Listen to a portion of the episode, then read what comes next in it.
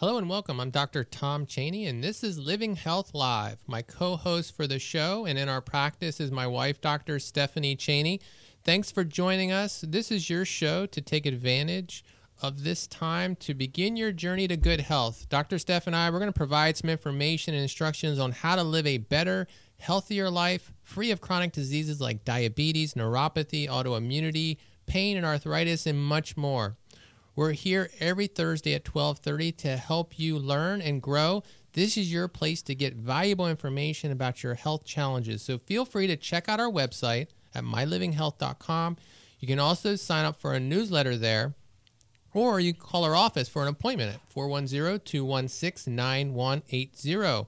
So let's get started. Today we're going to be talking about improving sleep for better health. And just to go through some of the stats on sleep, I, I was checking out um, a couple of these stats, which are staggering. According to the American Sleep Association, 50 to 70 million Americans have a sleep disorder. 48% report snoring. 37.9% reported unintentionally falling asleep during the day at least once in the prior month and 4.7%, this is a pretty scary stat, 4.7% reported nodding off or falling asleep while driving at least once in the prior month. So, what are some of the consequences of poor sleep? Well, um, obviously, if you're falling asleep unintentionally at work, that could be a problem, right? So, uh, loss of productivity at work is a big factor. You just, if you're not sleeping well, you're not going to be able to think clearly during the day. You're not going to be able to get good production at work. And so, with 70 million Americans having a sleep disorder, we're talking about a lot of low production in the workplace. Um, generally, lack of energy throughout the day. Uh, just for regular routine daily activities. So, you know, we have a lot of patients that come to see us. They're not sleeping well. They've got metabolic syndrome. They can barely get up enough energy to get off the couch and do laundry, clean the house, you know, just doing basic activities. Um, it can just be exhausting and insurmountable when you're not sleeping well. Lack of focus, concentration, and memory loss. Um, you know, one of the problems with lack of sleep is brain degeneration. And so over time, it can be a contributing factor to Alzheimer's. And you're at a higher risk with lack of sleep for a lot of chronic diseases diabetes, cancer, obesity, heart disease, and of course, we mentioned dementia, and other metabolic and neurodegenerative diseases. We've got an epidemic of autoimmunity in this country.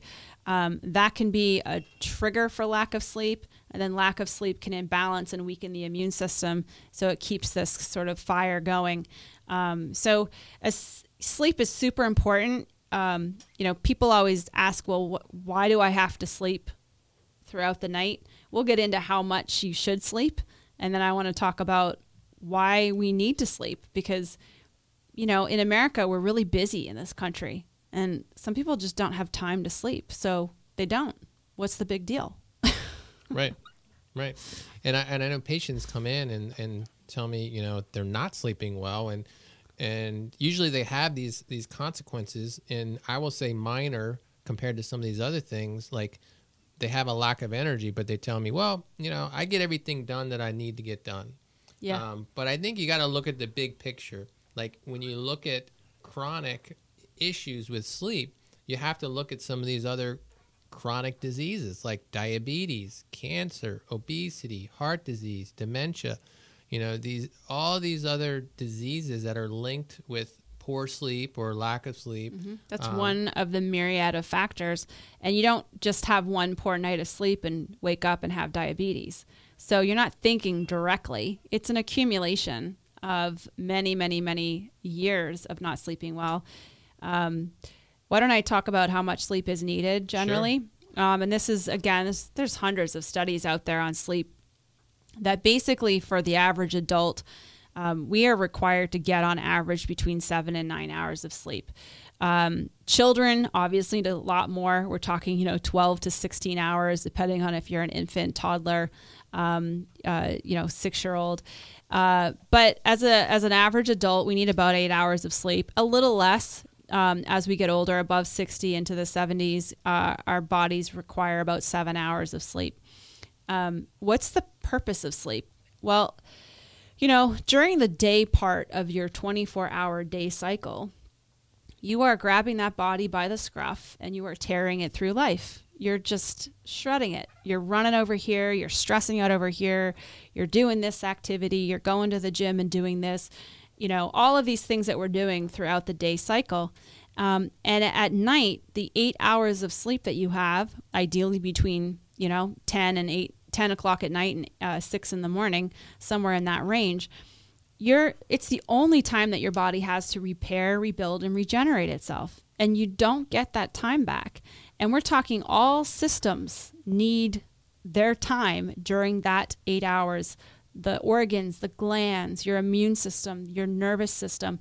It's the time that we grow and repair. So we may not be growing when we're 38 years old, but you know, we still have repairing and regenerating to do. And so, um, but you know, we have patients that that come in and they're coming in for some chronic disease or another, diabetes reversal, neuropathy reversal, and we talk to them about basic things like sleep.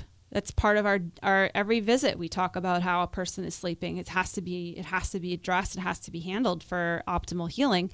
And uh, it's not uncommon to hear that people, you know, they're in their 60s and since college they've been sleeping four hours a night and they'll say, well, that's my normal. You know, you go to school, right? You work two jobs to put yourself through school and you don't have time to sleep and you're pulling all nighters and doing whatever else. And then eventually you graduate, you get married, you have kids, you don't sleep with the kids, and you got the stress of finding a job and you're stressed out. And all these things can start to accumulate over time. And you go through a few decades of sleeping four hours a night, you are not meeting the minimum requirements and it puts you at a higher risk over all of those years for obesity, Alzheimer's, dementia, cancer, um, diabetes, and those are those are the biggies that are the big killers in this country.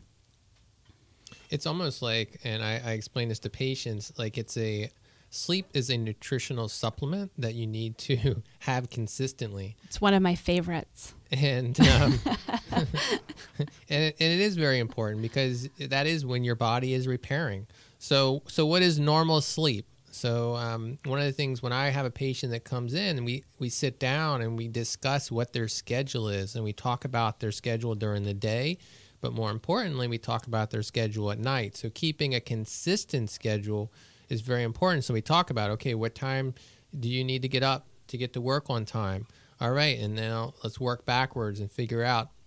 You know, we're going to determine how many hours of sleep you need, and that is the time that you need to go to bed. Yeah, you know, if if someone's got to get up at four o'clock in the morning, five o'clock in the morning, technically they need to be going and going to bed and being asleep between eight and nine o'clock at night. And people freak out over that sometimes because you know they they got this show on they've got to do this they've they're just getting home from traffic. You know this is this Maryland DC Virginia area is a commuter nightmare. We've got patients that are commuting 2 hours one way every day. So by the time they get home and have dinner they haven't even had a chance to chill out and have some me time yet so they're going to push it and stay up till 11 o'clock at night your me time is sleep time and uh, otherwise you know, relocate your job or relocate your house so you don't have such a severe commute. Like you you really have to start looking at handling some of the things that are keeping you from getting a good night's sleep. And um and it, sometimes it's it's you know it's at least if we can get a patient going from one o'clock in the morning back to midnight back to 11 o'clock and getting an extra couple hours that's something you know? And then another mistake that people make if they're not sleeping well they get four or five hours. Well i get a two hour nap during the day. Well yeah. Don't do that. Right. if, if you once you have that two hour nap if you sleep more than 20 minutes as a nap and and we nap you know pretty commonly. But if you're sleeping more than um, 20 minutes if you go into a, a rem stage and you'll talk about the stages in a minute um, you are messing up your full night's sleep and you're going to be more likely to stay up too late. And then that keeps the per, you know the perpetuation of that crazy cycle going where i'm so tired during the day i have to have a 2 hour nap and then i'm bouncing awake at night. You just throw your whole schedule and rhythm off. Yeah so so napping if i have a patient that is napping yeah and they're not sleeping well, we cut the nap out, and then we have them get to bed earlier, and then they're they're actually at a point where their body is fatigued enough where they're going to fall asleep. And I will say this one of the most sick populations of patients we work with, where it's the most challenging for us to get results with people, is night shift workers. Right. Um, and unfortunately, a lot of our night shift workers are medical people. We've got you know round the clock night shift workers in hospitals, and so these guys are turning out to be some of the sickest people we work with, and it's very very challenging.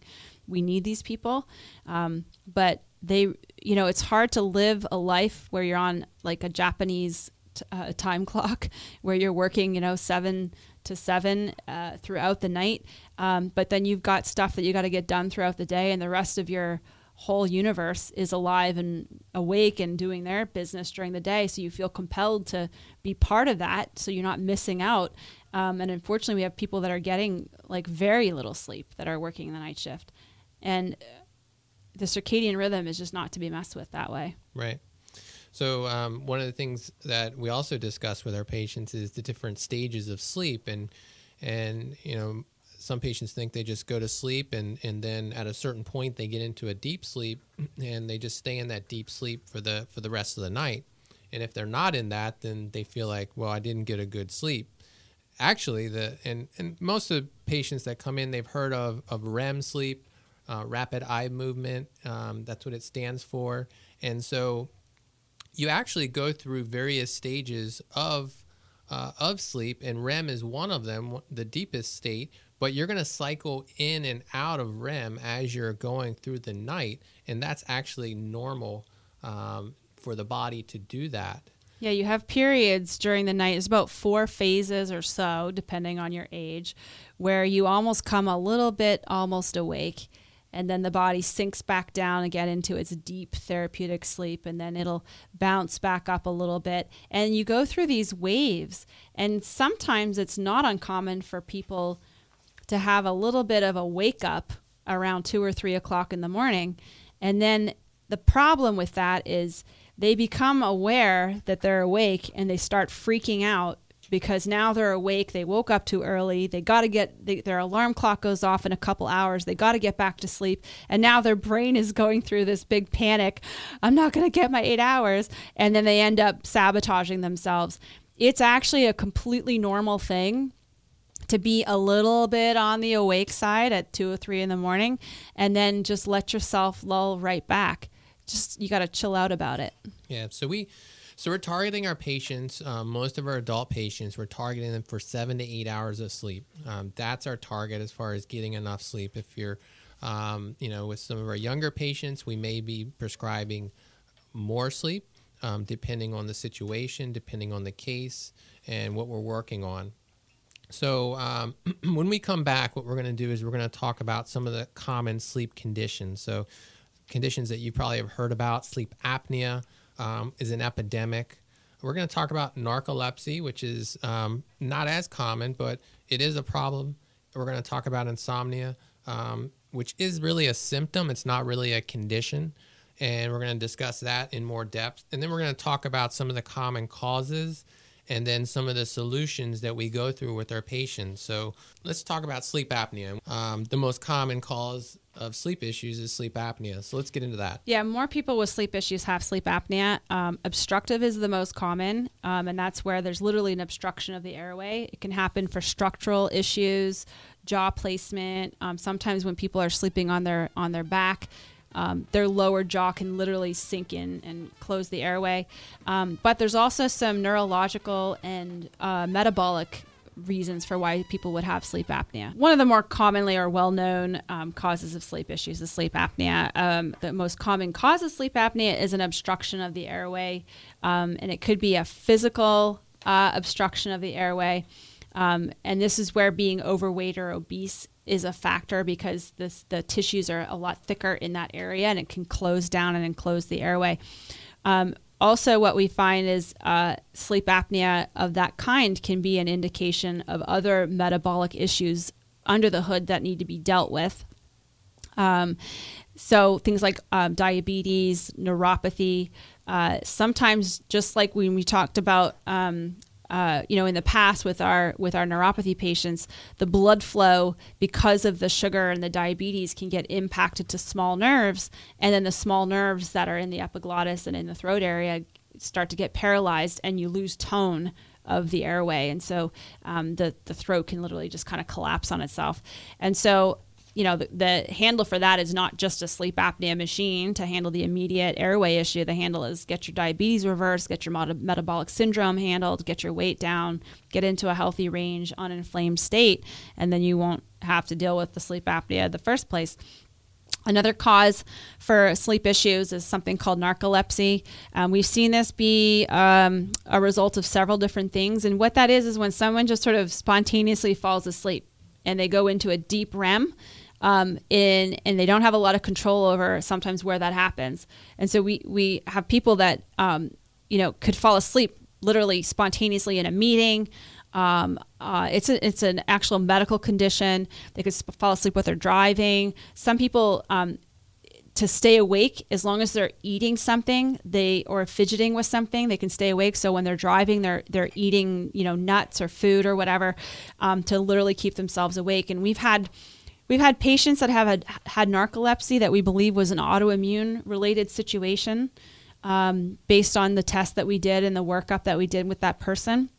So, handling some of the causes of the autoimmune issue was able to resolve some of the narcolepsy issues, and they were able to get off some of the medication. I worked with a woman early on in practice, um, 16 years ago now, and uh, she uh, turns out we were doing a lot of chiropractic and structural rehab with her, especially in the neck area. Um, and she was hoping to resolve the narcolepsy because she wanted to get pregnant, and the medication she was taking wouldn't be good for um, pregnancy. And uh, we actually got her narcolepsy completely resolved, and um, we it was very uh, interesting that it was related to the to the neck rehab and the chiropractic we were doing um, and in her history, she has a recollection of being in college and they were goofing around on the football field and she sort of got tossed and landed on her head. And it was soon after that that she developed this. So it was a trauma related structural cause to her narcolepsy, which resolved with structural work. So again, going back to trying to figure out the because mm-hmm. for people. And then just straight up, straight old, plain old insomnia, where people can't get to sleep or they fall asleep and they can't stay asleep. And so they're getting far less sleep than they need. And that's an issue that we work with a lot of people on as well. So many of the patients that come see us that have, for example, type 2 diabetes, um, have had a sleep study done.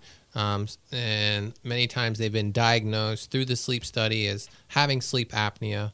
Um, and one of the things I'll mention when we start working with them metabolically and reducing inflammation, improving their health through functional medicine, we actually see improvement. They have to go back and get their, um, m- many of them have a CPAP. Mm-hmm. They have to get that adjusted um, and get it tweaked. Some of them even come off of that. Right, and as, you know, they, as long as they get the appropriate testing to confirm that they're, you know, getting their oxygen that they need right. and staying asleep. Yep. Um, but yeah, that's not an uncommon thing.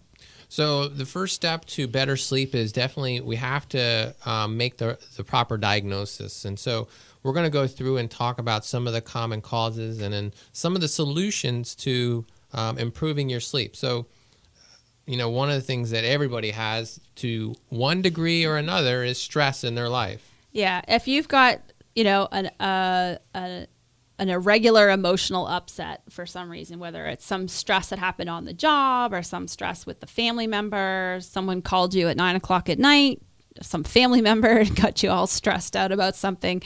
Even though there's not much you can do about it at nine o'clock at night, sometimes that's enough to lose a night's sleep or two. Um, and those can be transient issues. Um, for us, generally, in, in our house, we, for the most part, don't answer the phone past eight o'clock at night. There's not much we can do about it, anyways. Um, and most people know not to call us uh, late at night. So, um, so that's you know, you kind of just sort of try to create an environment where you're not going to have a lot of stress right before right before going to bed. Um, certain uh, talking about stress uh, adrenal dysfunction so the adrenal glands they sit on your kidneys they release a hormone called cortisol um, and we find a lot of imbalances with people's adrenal glands. And um, cortisol is counter to melatonin. So, melatonin is your sleep hormone, cortisol is your awake hormone when you're talking about the circadian rhythm. And that hormone, if you've got adrenal dysfunction and you are either hyper secreting cortisol, which is the awake hormone, and you're secreting it off rhythm and it's high at night before bed, that may prevent you from falling asleep. If it's spiking really high too quickly in the middle of the night, it may cause you to wake up too early. Um, so we have to we assess adrenal function in our office, and then we have to assess why would someone's cortisol be off. It's important to understand that a lot of things in the body have multiple functions. So cortisol is your awake hormone, counter to your sleep hormone melatonin, but it's also your body's anti-inflammatory. And so anything that causes inflammation in the body can cause you to hypersecrete excessive amounts of cortisol. If that happens long term, then you can end up with um, a, a, a, real sleep issue, right? So then you start asking yourself, well, what is inflammation and what would cause that? Well, inflammation is the ramping up of your immune system to defend, seek out, kill, destroy. So chronic infections, food allergies, and autoimmune diseases, all of those things can contribute to this inflammatory reaction. Pain um, can cause you to hypersecrete cortisol, and that can impact your ability to have a normal circadian cortisol rhythm which can ultimately impact your sleep. So sometimes what we're doing is working with the adrenals and the potential triggers for cortisol excretion to get that back down um, into a normal range. Um, and uh, talking about circadian rhythms, well, you have to address melatonin as well. And so, you know, certain nutrients are required uh, by your brain to make melatonin. Melatonin is secreted by the pineal gland in the brain it is secreted when light is away. So at night, the sun goes down. Um, we historically, as humans before electricity, would not have a lot of light in our eyes, and we would make adequate amount of the sleep hormone melatonin, which gets secreted at night, and that's what keeps you asleep. It's what helps you fall asleep and keeps you asleep. And there's nutrient deficiencies that a lot of people have now because of poor diet, medication, um, that causes deficiencies of certain vitamins. Stress causes deficiencies of certain vitamins. But a lot of people you know they they know for example the vitamin b12 is important for energy b vitamins you know. Um, but people don't realize that b12 is also required in order to make melatonin. And so if you're b12 deficient you could also have deficiency of melatonin. So people will sometimes be indicated to take melatonin. Sometimes we just need to get the the basic building blocks of the melatonin in so that the body can make its own melatonin. Um, this now brings us to sleep hygiene things. For example, I talked about the fact that darkness is what stimulates melatonin. So when light directly enters the eye, it stimulates the body to shut down production of melatonin. So you have dinner, you get home after commuting, it's eight o'clock at night, you're supposed to be in bed by 10.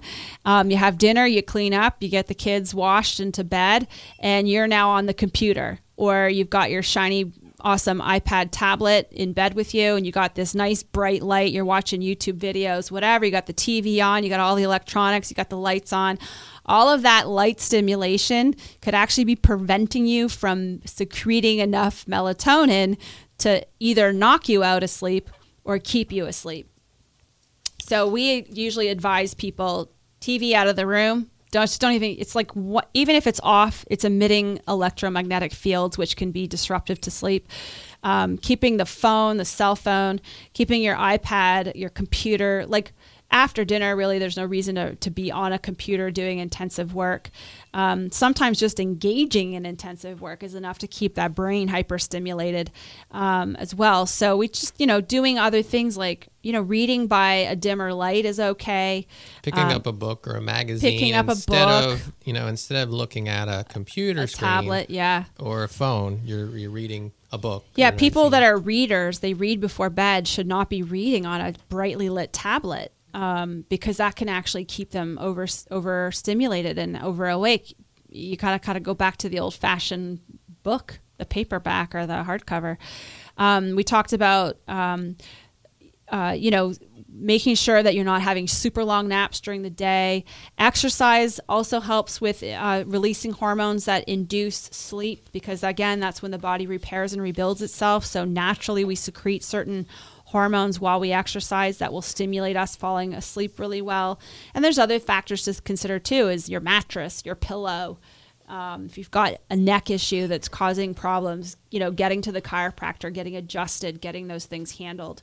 Um, uh, there's just lots of stuff to look at, but it's important to address it. We talked about some of the common causes and solutions. You can check out our website at mylivinghealth.com. And on our blog, we have more information. Also, for nutritional deficiencies, check out livinghealthmarket.com, um, where you can find all of our nutrition there. Um, I want to take a minute just to thank our technical director, Stan. You've been listening to Living Health Live with me, Dr. Tom Cheney and Dr. Stephanie Cheney of Living Health Integrative Medicine in Annapolis. We'll see you next week. The information on this show is intended as educational information only. The information given here is designed to help you make informed decisions about your health and is not intended as a substitute for any medical treatment.